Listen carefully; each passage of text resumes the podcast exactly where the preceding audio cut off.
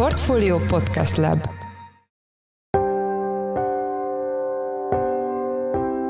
Mindenkit üdvözlünk, sziasztok! Ez a Checklist a Portfólió napi podcastja január 25-én szerdán. Az elmúlt hetekben egyre sokkolóbb hírek jelentek meg az OpenAI mesterséges intelligenciával ellátott chatbotjáról, a ChatGPT-ről, amelyet tavaly novemberben tettek elérhetővé a fejlesztői. A program nem csak a feltett kérdésekre tud válaszolni, hanem verset ír és programozni is tud. Az algoritmus persze messze nem tökéletes, sokszor ad igaznak tűnő, ám képtelen válaszokat, és az a kritika is éri, hogy álhírek készíthetők vele.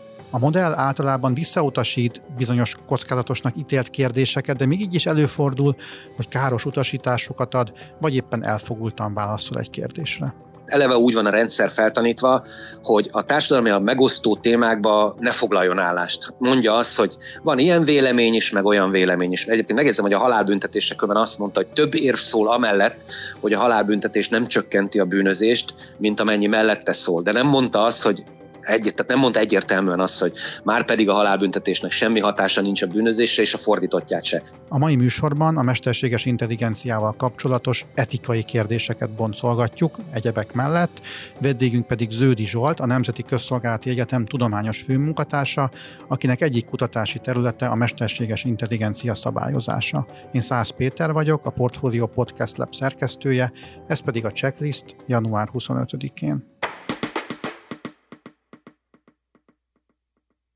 Amikor mesterséges intelligenciáról beszélünk, akkor a legtöbben technológiai oldalról közelítik meg a témát, azonban a ChatGPT megjelenésével annyira közel került hozzánk egy öntanuló algoritmus, hogy nem kerülhetjük meg azt, hogy milyen etikai kihívásokkal kerül szembe az egyszeri felhasználó, vagy éppen a fejlesztő. Itt van velünk a telefonban Ződi Zsolt, a Nemzeti Közszolgálati Egyetem tudományos főmunkatársa. Jó napot kívánok! Jó napot kívánok! Kezdjük egy értelmező kérdéssel, amit nem tudunk megkerülni. Honnan tekinthetünk egy algoritmust, vagy éppen szoftvert mesterséges intelligenciának? Ezt történetileg változónak szokták általában leírni, tehát ami mondjuk tíz évvel ezelőtt mesterséges intelligencia volt, vagy húszszal ezelőtt, az ma már nem számít annak. Emlékszem gyermekkoromban, amikor a Magyar Posta megrendelt az első karakterfelismerő szoftvert Japánból, amelyik számokat tudott felismerni a borítékokon, akkor mindenki mesterséges intelligenciáról beszélt. Ma már a karakterfelismerés nem számítjuk a mesterséges intelligencia körébe, tehát ez egy időben változó fogalom. Ma, amit tudok mondani, a Európai Uniónak van egy mesterséges intelligencia kódex tervezete, amely egyelőre még nem lépett hatályba, de egy elég nagy jogszabály szörnyeteg, amelyik a mesterséges intelligenciát szabályozni fogja.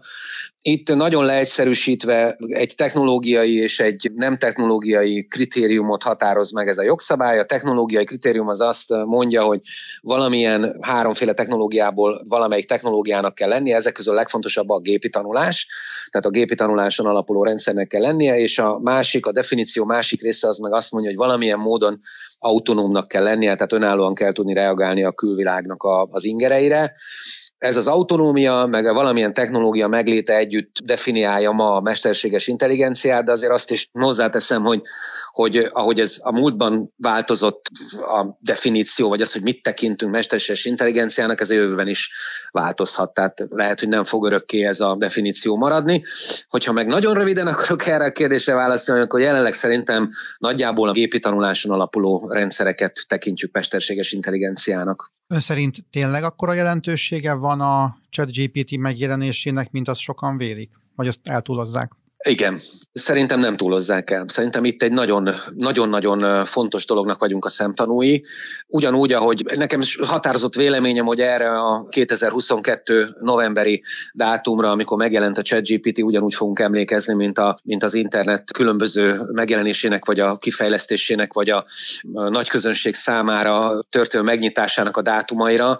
Ez egy nagyon fontos szerintem lépés ebbe az egész a mesterséges intelligencia fejlődésében, vagy a mesterséges intelligencia történetében, hisz úgy, ahogy egyébként a bevezetőben ön is mondta, kézzel foghatóvá, elérhetővé vált a nagy közönség számára is. Most először szerintem az emberek, jó lehet egyébként már régóta találkozhattak ezzel, vagy az életünknek része a mesterséges intelligencia, például a platformok különböző algoritmusain keresztül, például a hírszerkesztő algoritmus, vagy a, azokon keresztül, ahol ugye az egyes posztokat szűrik, tehát része ugyan az életünknek, de eddig láthatatlan része volt az életünknek a mesterséges intelligencia. És ez az első alkalom, amikor ez láthatóvá vált, és teljesen hétköznapi kérdésekben is teljesen normálisan lehet vele csevegni. Ugye itt már nem arról beszélünk, hogy a, a gép kiállja a Turing-tesztet, hanem, hanem mert ezen már bőven túl vagyunk. Tehát itt nem lehet eldönteni az esetek döntő többségében, hogy ember válaszol-e vagy gép. Mi tudjuk, hogy persze, hogy gép válaszol. Én azt gondolom, hogy ez, egy, ez nagyon sok szempontból meg fogja változtatni a, a világunkat. Előbb említette, hogy készül egy uniós jogszabály, akkor jelenleg ez egy viszonylag még szabályozatlan terület, mind uniós, mind beig hazai viszonylatban? Igen, hát azt nem teljesen szabályozatlan, mert bizonyos szabályok azért vonatkoznak rá. Egészen pontosan ott például az adatvédelemnek van egy olyan szabály, amelyik a automatizált döntésekre vonatkozik, tehát hogyha ma természetes személyekre vonatkozó döntéseket gépek hoznak, és ez egyébként már a 90-es évek óta benne van a európai jogban, adatvédelmi jogban, akkor erre van szabály, egyébként néhány egyszerű szabály vonatkozik erre, tehát például az, hogyha géphoz döntést egy magánszemély jogairól vagy kötelezettségeiről, gondoljunk például a Véda rendszerre, ugye ebben az esetben gép egy géphoz ugye egy bírságoló határozatot, akkor abban az esetben az embernek mindig joga kell, hogy legyen a emberhez fordulni, tehát nem lehet tisztán gépi döntéssel elintézni ezeket az ügyeket. Joga van a magyarázathoz, meg joga van ahhoz, hogy, hogy megtudja a döntés mögötti logikákat. Tehát ez, a, ez az egyszerű, rövid és nagyon, nagyon kevés területet lefedő szabály, ez, ez régóta benne van a jogban, de magára, és ez gépi automatizált döntése vonatkozik, tehát nem feltétlenül mesterséges intelligencia, tehát egy teljesen egyszerű automata által hozott döntésre is igaz ez, de nyilván a, a, a kevesebb a több benne van ebbe az esetben, tehát a mesterséges intelligencia által hozott, adott esetben hozott döntéseknél is van ez, de azt is hozzá kell tenni, hogy ez valóban egy nagyon kis szűk szeletét szabályozza ennek az egész történetnek, mert ugye csak a természetes személyek jogaira, kötelezettségeire vonatkozó döntésről beszélünk, és ebben az esetben is csak mondom, ez a néhány egyszerű szabály van. Tehát összességében lehet azt mondani, hogy ez egy nagyon nagy részt még szabályozatlan terület, de de valóban dolgozik rajta erősen a, az EU, és úgy tudom, hogy fel is akarják gyorsítani ezt. Tehát ugye van egy szöveg, annak már különböző variációi vannak, elindult ez a trialógus, ahol a jogalkotási folyamatnak ez a mondhatni utolsó fázisa, tehát arra lehet számítani, hogy, hogy vagy ez év végén, vagy jövő év elején egy végleges szöveg kialakul, és akkor arra rá valamennyi időre kell majd alkalmazni. Említette a védát. Milyen, milyen területeken hozhat még döntést, vagy inkább talán úgy kéne megfogalmazni, hogy segítheti a döntéshozatalt a mesterséges intelligencia, nem csak Magyarországon, hanem bárhol a világon. Ugye erről rengeteg irodalom van. A mesterséges intelligencia szinte az életünknek minden területére behatolt. Ezek a, most csak néhány, mondok két olyan dolgot, ahol, ahol az utóbbi években elég nagy felfordulást okozott. Ugye az egyik az a, az a gyógyítás területe, tehát az egészségügyi, és itt főleg az orvosdiagnosztika, és ezen belül is a képalkotó eljárásokon alapuló, vagy ezeket, a, ezeket elemző szoftverek. Itt a diagnózis nagyon sok betegség típusnál és nagyon sok ilyen képalkotó eljárás esetén gyakorlatilag bizonyítottan, számottevően, tehát jól mérhetően nagyon jól, pontosabb diagnózisokat tud most már a gép adni a bizonyos betegségek esetén. Ez az egyik, ami eszembe jut, ami, ami fontos, a másik, meg a precíziós mezőgazdaság, ami hát szintén döbbenetes fejlődésen ment keresztül, tehát az, hogy szenzorokkal érzékelni a, a termőföldnek, meg a termésnek az állapotát, és aztán utána egy-egy ponton beavatkozni, előre tervezni, predikció útján előre tervezni a, azt, hogy, hogy ugye mi lesz a terméssel. Ugye itt a, főleg a vegyi anyagoknak az alkalmazása területén hatalmas előrelépések történtek, tehát ez is nagyon látványos. De ami mindennapi életünket érinti, azt már említettem, hogy a platformok mögött, tehát amikor feltöltünk egy posztot például a Facebookra, akkor azt, hogy az megfelele a Facebook szabályainak, vagy nem felel meg, tehát terrorista tartalomról, vagy valamilyen más jogellenes tartalomról van szó, azt első körben mesterséges intelligenciák döntik el, tehát gépi tanuláson alapuló algoritmusok szűrik át ezt a, ezt a tartalmat, és csak akkor dobják ezt moderátorok elé, elé, ha ők maguk nem tudják eldönteni elsőre, hogy ez akkor jogellenes vagy nem jogellenes. Tehát az életünket átszőtte, és mondjuk ez a három telet, ami nekem hirtelen eszembe jut, ezek közül egyébként, és hát egyébként a saját szakmám, én ugye jogász vagyok eredeti végzettségem szerint, még ezt is azért gyorsan megemlítem, hogy a jogterületén is elég, elég sok helyen elkezdték ezt használni, és ebben a szempontból például a GPT valóban egy ilyen elég komolyan a dolgokat megváltoztató, tehát egy nagyon komolyan ezt a területet befolyásoló rendszer lehet, hiszen eddig a jogi területen a mesterséges intelligenciák általában jogászoknak a munkáját segítették, tehát a, a laikusok nem látták ezt, de most például ugye most a két ezzel foglalkozó figura csinált egy kísérletet, és hát a chat GPT átment a, az amerikai ügyvédi szakvizsgát, képes volt letenni. Tehát ami, ami az eléggé jól hangzik, így, így elsőre. Tehát, hogy, és jogi kérdésekben, a, nyilván nem a magyar jogról beszélünk most, hanem a, a szövetségi amerikai jogról, meg hát ott ugye ez egy kétszintű jogrendszer tagállami jogrendszerek is vannak, de hogy az amerikai jog bizonyos területein kifejezetten jártas, és olyan tanácsokat tud adni, olyan válaszokat tud adni, amik teljesen korrektek jogi szempontból, tehát mintha egy, egy ehhez értő jogi szakértő adta volna. Kicsit menjünk ingoványosabb talajra, sokan féltik a személyes adataikat eleve a neten.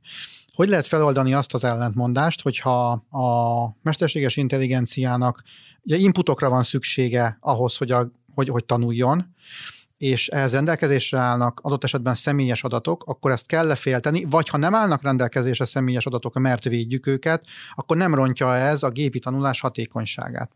Az Európai Uniónak az az elképzelése van, és ez bizonyos szempontból én osztom ezt az elképzelést, hogy nem. Tehát a személyes adatoktól megfosztott adatok abban az esetben, hogyha egyébként az adatoknak más jellemzői megmaradnak, akkor ezek elegendőek ezeknek a rendszereknek a feltanítására. Tehát, ha nincsenek egyedi azonosítók benne, nem visszaazonosítható az illető, ettől még a tanítóadat lehet korrekt.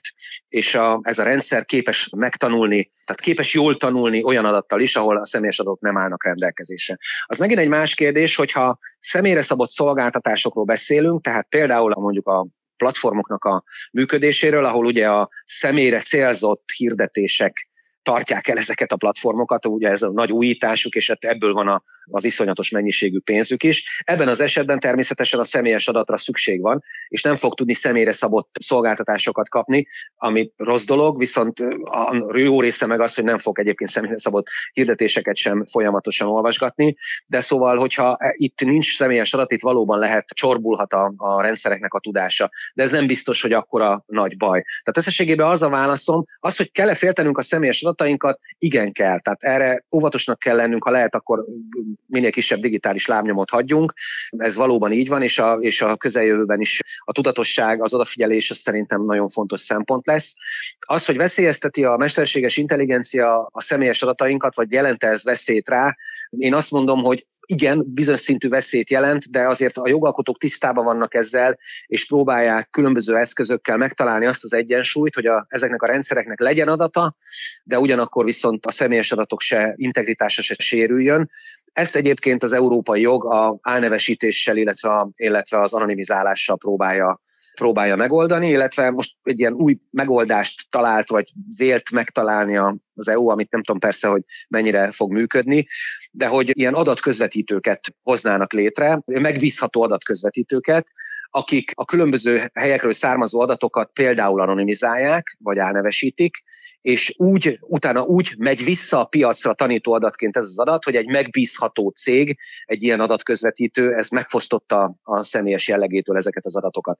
Most zárójelben jegyzem meg, hogy persze semmi nem ilyen szép és tiszta, hiszen Minnyáján tudjuk, hogy ezekből a nagy adathalmazokból, ha kellő mennyiségű demográfiai adat és jellemző bennük marad, akkor viszonylag egyszerű a nyílt interneten található adatokból visszaszemélyesíteni őket. Tehát ez a vissza nevesítése sajnos ez egy, ez egy neuralgikus kérdés, és ez továbbra is megmarad problémaként, de ezt egy egyensúlyozási kérdésként kell látnunk. Tehát, hogy igen, szükség van az, az emminek, mesterséges intelligenciának tanítóadatra, a mesterséges intelligencia nagyon sok területen nagyon jó, és hasznos tud lenni az ember számára, ezért aztán valamilyen szinten engednünk kell, hogy ezeket az adatokat megkapja. Ráadásul egyébként a világban van egy verseny is, ezt se felejtsük el, ahol Európa, ha nagyon szigorú adatvédelmi szabályokat és a tanítóadatra vonatkozó túl sok korlátozást léptet életbe, akkor egyszerűen lemarad ebbe a versenybe.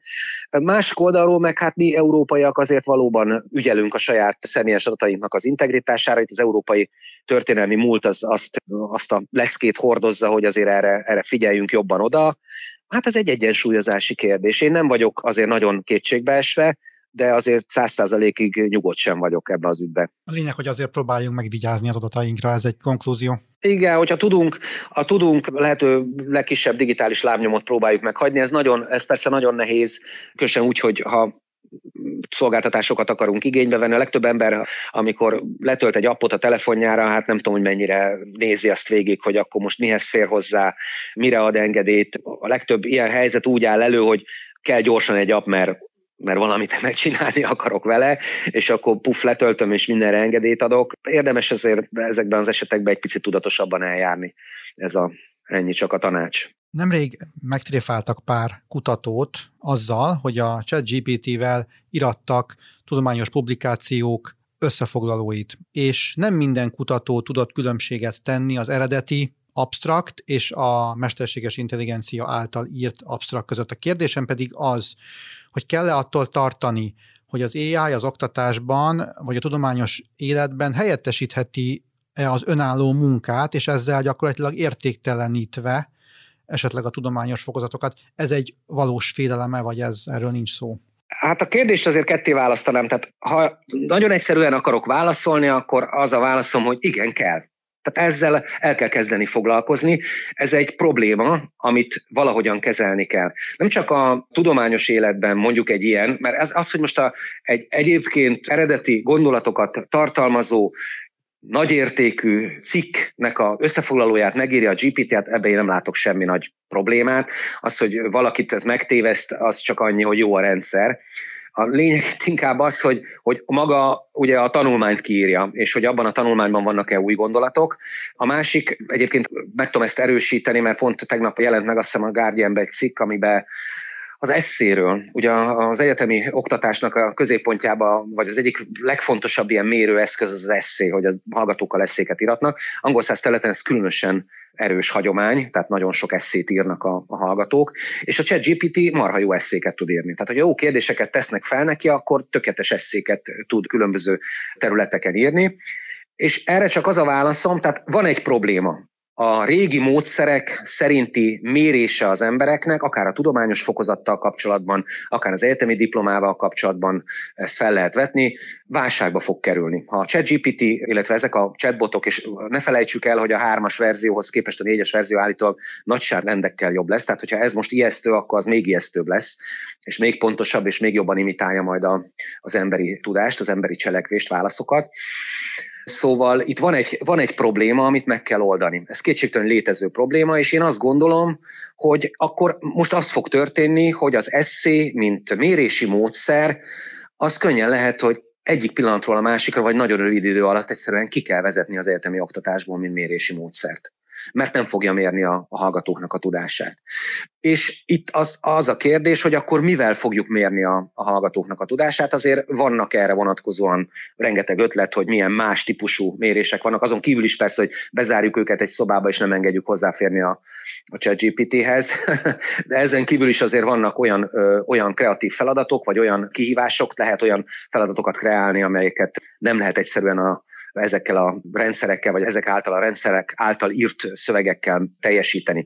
Tehát itt van egy helyzet, amit valahogy meg kell oldani. Létezik, és a magát a problémátra is azt mondom, hogy ez egyáltalán nem légből kapott dolog. Nem tudom azt mondani, hogy én most teljesen nyugodt vagyok azzal kapcsolatban, hogy, hogy minden maradhat a régiben, mert persze, hát ez nem. Itt szó sincs erről, aki tényleg használta a ChatGPT-t, az, az látta, hogy, hogy mire képes. Ez egy, ez, egy, ez egy probléma, amit valahogy, vagy egy helyzet, amit meg kell oldani.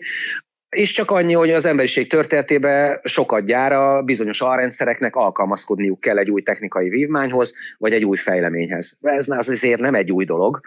Ilyen alkalmazkodás az emberiség történetében sokszor lejátszódott már, fogunk alkalmazkodni hozzá, ebbe szinte egészen biztos vagyok. Állítólag a ChatGPT egészen jó álhíreket tud kreálni, ha arra kérik.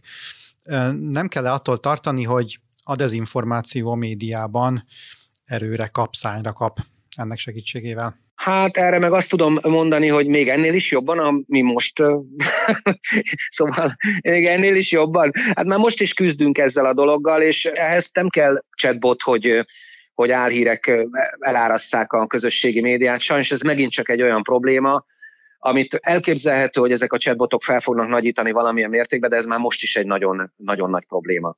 És ez ellen nagyon nehéz tenni. Ez egy végtelenül hosszú történet, amiben nem nagyon akarnék belemenni, hogy miért terjednek az álhírek, és, és miért erősítette fel egyébként a, a közösségi média ezt, és miért nagyon nehéz tenni ellene, tehát ugye különböző módszereket próbáltak itt bevetni ezzel kapcsolatban. Én Egyébként azt gondolom, hogy a probléma most is nagy, és szerintem a chatbotok nem fogják ezt számottevően rontani. De mivel már most is elég rossz a helyzet, ezért aztán a kérdés nem az, hogy a chatbot fog-e rajta rontani, hanem az, hogy a jelenlegi már eleve rossz helyzettel mit tudunk kezdeni, és itt tulajdonképpen szabályozáson túli eszközök vannak csak. Egész egyszerűen a, a tudatosság növelése, az oktatása, hát teljesen egyértelmű, hogy például az álhírekre történő fogékonyság az nagyon erősen függ a iskolai végzettségtől, tehát erre kézzel fogható egyértelmű bizonyítékok vannak, hogy minél magasabb iskolai végzettsége rendelkezik valaki, annál kevésbé fogékony rá. Tehát ilyen eszközökkel lehet ezzel ellen a dolog ellen küzdeni, és ezek az eszközök, ezek a chatbotok által generált álhíreket is képesek lesznek azért, azért kiszűrni, vagy legalábbis reménykedünk benne. Tényleg nem rózsás a helyzet, de én nekem az a véleményem, hogy a chatbotok nem fognak ezen számottevően rontani. Most, mikor készültünk a műsorra, megkérdeztük a chat GPT-t egyrészt arról, hogy lapos a föld, azt válaszolta, hogy, hogy nem, tudományos tények cáfolják az állítást, ez nehezen támadható, hiszen nem várható el tőle, hogy egy törpe kisebbség nyilvánvalóan hamis narratíváját magáévá tegye. Azt is megkérdeztük tőle, egy másik kritikus kérdést tettünk föl, gender témában, hogy lehet-e nemet váltani. És ekkor ő azt mondta, azt az egyébként teljesen politikailag korrekt álláspontot képviselte, hogy igenis mindenki maga döntheti el, hogy, hogy, hogy milyen nemű. Én most nem értékrendi kérdést teszek föl, hanem, hanem azt szeretném megtudni, hogy vajon a mesterséges intelligenciának mennyire kell kivonnia magát abból, hogy hasonló kérdésekre válaszoljon, vagy ez egyszerűen megkerülhetetlen, és, és valahol e valamilyen álláspontot el fog foglalni. Én azt látom most, hogy a jelenlegi rendszer az úgy van, ugye én is ezek után, miután ezt a kérdést beszélgettünk erről, hogy, hogy szóba fog ez kerülni, tehát az értékrendi választások, hogy a társadalmi megosztó témáknak a, a kérdése és az erre adott válaszai ennek a rendszernek. Én is feltettem neki ilyen kérdéseket abortusszal kapcsolatban, meg a, meg a halálbüntetéssel kapcsolatban, és nekem is nagyon érdekesek voltak a válaszok. Tehát jelenleg véleményem szerint, ezt nem tudom persze pontos bizonyítani, de véleményem szerint eleve úgy van a rendszer feltanítva, hogy a társadalmi a megosztó témákba ne foglaljon állást. Hát mondja azt, hogy van ilyen vélemény is, meg olyan vélemény is. Egyébként megjegyzem, hogy a halálbüntetésekben azt mondta, hogy több érv szól amellett, hogy a halálbüntetés nem csökkenti a bűnözést, mint amennyi mellette szól. De nem mondta azt, hogy egy, tehát nem mondta egyértelműen azt, hogy már pedig a halálbüntetésnek semmi hatása nincs a bűnözésre, és a fordítottját se. És ugyanezt láthatjuk szerintem ennél a nem váltás dolognál is, hogy, hogy valamelyik oldal felé egy picit elkezdett hajlani, de egyébként maguk a, szerintem a rendszernek a működtetői, azok, azok ezekre, ezeknél a témáknál kifejezetten úgy állították be a rendszert, hogy ilyen egyrészt másrészt válaszokat adjon, tehát ne, ne foglaljon állást valamilyen emellett. Egyébként ez egy nagyon érdekes kérdés, és tulajdonképpen egy, ez is egy etikai kérdés, ilyen emi etikához tartozó kérdés, hogy ezek a chatbotok, amelyek széles körben nyilvános működést képviselnek, vagy széles nyilvánosan működnek, tehát bárki által használhatóak, azoknak mi legyen az álláspontja ezekhez a, ezekhez a témákhoz, és annál jobbat én sem tudok kitalálni, mint hogy a társadalmilag megosztó témák esetén ezeknek a chatbotoknak nem szabad állást foglalniuk. Tehát ezt, ezt, ezt gondolom, mert mert egyébként amúgy ez egy beállítási kérdés, és ezek a társadalmilag megosztó témák, ezekből nincs azért annyi, hogy ne lehetne, hogy úgy mondjam, ezeket kézzel beállítani. Tehát az egyébként meglep, hogy, mert amit mond a nem váltással kapcsolatban, ott ugye arról van szó, hogy az, hogy mindenki maga határozza meg a nemét, ez, ez már eleve egy, tulajdonképpen egy, egyfajta állásfoglalás valamelyik oldal mellett, és ez engem egy picit meg is lep, hogy, hogy a ChatGPT ezt tette, mert egyébként más témákban iszonyúan óvatosan fogalmaz, meg iszonyúan óvatosan ad véleményt. És szerintem ez így helyes. Tehát ne, ne, ne egy chat robot mondja meg nekem, vagy a, különösen az, hogy végső döntőbíróként, vagy, vagy egy ilyen, egy ilyen megfelebezhetetlen utolsó véleményként használjuk, azt meg, azt meg én nagyon veszélyesnek találom. Tehát, tehát eleve nagyon sokan azt mondják, hogy a mesterséges intelligencia, az, különösen ezekben a társadalmi kérdésekben, de egyébként más kérdésekben, ahol ember érintett, ott, ott azért döntést, ha lehetne nagyon hozzon, hanem inkább csak ajánlásokat tegyen, és a végső döntést mindig ember hozza meg. Egyelőre ez a emmi etikának az egyik legfontosabb tétele, és, a, és, és egy elég erős állásfoglalás, amit nem nagyon sokan vitatnak. Az más kérdés, hogy mennyire fog tudni magunkat tartani hozzá, az élet egyre több területén kerül be, vagy hatol be a, a mesterséges intelligencia, akkor mennyire fogjuk tudni elkerülni azt, hogy, hogy ne hozzon kisebb döntéseket, de, de egyelőre ez a emmi etikának egy fontos elve. És ott ehhez kapcsolódik egy kérdés, ugye, hogy közhely már, hogy buborékban élünk. Tehát, hogyha valaki mondjuk oltás ellenes, akkor ő a közösségi médiában oltás ellenes kontenteket fog kapni. Nem lesz-e ez az igény a mesterséges intelligenciával kapcsolatban is, hogy az a mesterséges intelligencia, akit egy jellemzően mondjuk oltás ellenes maradva például ember kérdez, ő elvárja tőle, hogy az ő narratívájának megfelelő választ adjon, ha pedig nem, akkor elfordul majd a mesterséges intelligenciától, hiszen tudjuk, hogy az ember nagyjából azt a választ várja, amit, amit ő is helyesnek gondol. Nagyon sok múlik azon, hogy a mesterséges intelligenciának a használata milyen üzleti modellbe fog beágyazódni. A jelenlegi buborék hatásnak a legfontosabb kiváltója, amellett, hogy az emberek egyébként is szeretnek csoportokba rendeződni és a, visszahallani a saját véleményüket, ez egyébként már a platformok előtt is így volt, de emellett egyszerűen az, hogy a platformok igyekeznek az embereket minél nagyobb vagy hosszabb ideig a képernyő előtt tartani. Ezért kellemes számukra pozitív visszajelzést adó tartalmakat dobálnak eléjük. És ez azért van, mert viselkedés alapú reklám, célzott, mikrotargetált reklámot akarnak értékesíteni. Tehát itt van egy üzleti modell, amelyik felerősíti ezt. Ha ez az üzleti modell nem lenne, akkor ez a probléma sokkal-sokkal kisebb lenne. Itt tehát nekem az a véleményem, hogy a chatbotok kapcsán nem szabad ugyanazt a hibát elkövetni, mint amit a platformok kapcsán elkövettünk, hogy ezeket a nagy magáncégeket, és nem mi követtük egyébként, hanem az amerikai szabályozók, ezeket a nagy magáncégeket hagytuk a teljesen szabályozatlanul maguk útját járni. Ők megtalálták ezt a viselkedés alapú mikrotargetáláson alapuló üzleti modellt, amivel irdatlan pénzeket keresnek, tehát tényleg emberi elmével felfoghatatlan mennyiségű pénzt tudnak ezzel keresni, Viszont ez technológiai értelemben egy csomó ö, dolgot determinált. Tehát magyarul azon a negatív hatásoknak egy döntő része, amit mi most tapasztalunk, az egyszerűen ennek az üzleti modellnek tudható be. A feladat tehát az, hogy a chatrobotoknál, chatbotoknál, meg ezeknél a fejlett mesterséges intelligenciáknál, tehát a hétköznapi emberek által is tömegesen használt mesterséges intelligenciák esetén egészen egyszerűen nem szabad újra elkövetnünk ezt a hibát. És hogyha kizárjuk azt, hogy megint hatalmas szerepet kapjon az ő működtetésükben vagy finanszírozásukban a viselkedés alapú mikrotargetálás, akkor arra kell számítani, hogy, hogy még drámaibb lesz a helyzet ezzel kapcsolatban.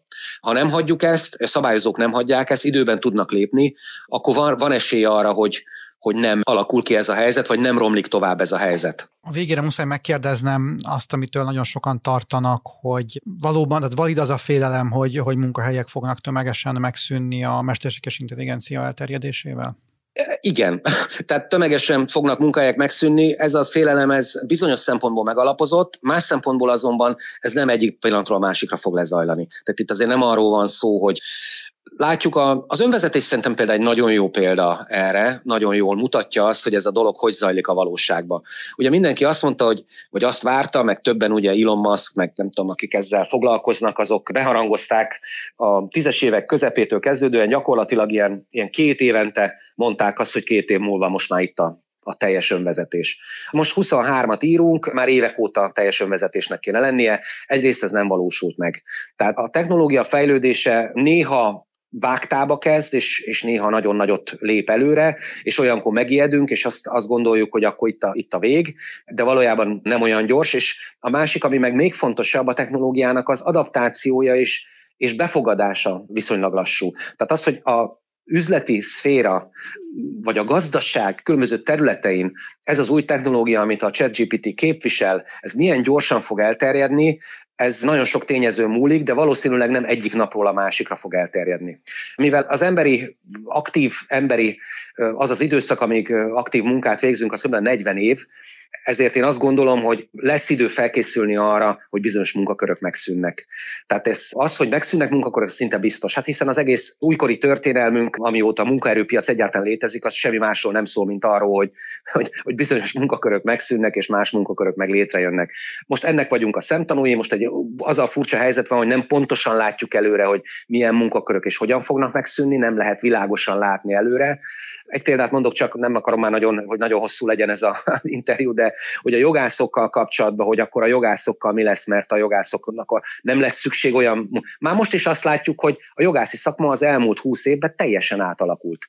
Sokkal kevesebb peres ügyvédre van például szükség, mert egyszerűen kevesebb per van, viszont sokkal több olyan ügyvédre van szükség, akik például nagy szervezeteknél szabályzatokat írnak vagy tartatnak be. Csak ezt mondtam egy valamit, egy dolgot, amit átalakította, és ez is részben persze a technológiai átalakulásnak köszönhető. Tehát magyarul kell félnünk ettől, de nem úgy kell félnünk tőle, hogy holnaptól nem lesz munkák, hanem, hanem lesz egy elég drámai átalakulás, mondjuk egy olyan 15-20 éves időtávon belül, de ez alatt a 15-20 év alatt, különösen, hogyha a kormányzatok kellően okosak, és fel tudják erre készíteni, tehát jó oktatással, olyan rugalmas oktatással, amelyik tényleg, a, ahogy szokták mondani, egy életre szóló tanulásra készít fel, meg arra, hogy mindig képesek legyünk új dolgokat megtanulni, ha egy, ezzel fel lehet arra készíteni mindenkit, hogy ez leérje drámai módon, vagy végzetesen ne befolyásolja az életét. Úgyhogy ez a én válaszom erre.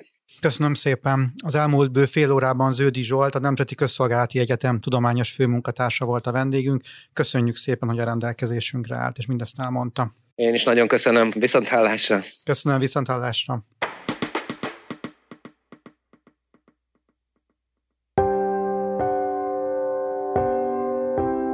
Ez volt már a Checklist, a Portfólió napi podcastje január 25-én. Ha tetszett a műsor, és nem tetted volna még meg, akkor iratkozz fel a Portfólió Checklist podcast csatornára, valamelyik nagyobb platformon, például Spotify-on, Apple vagy Google Podcasten.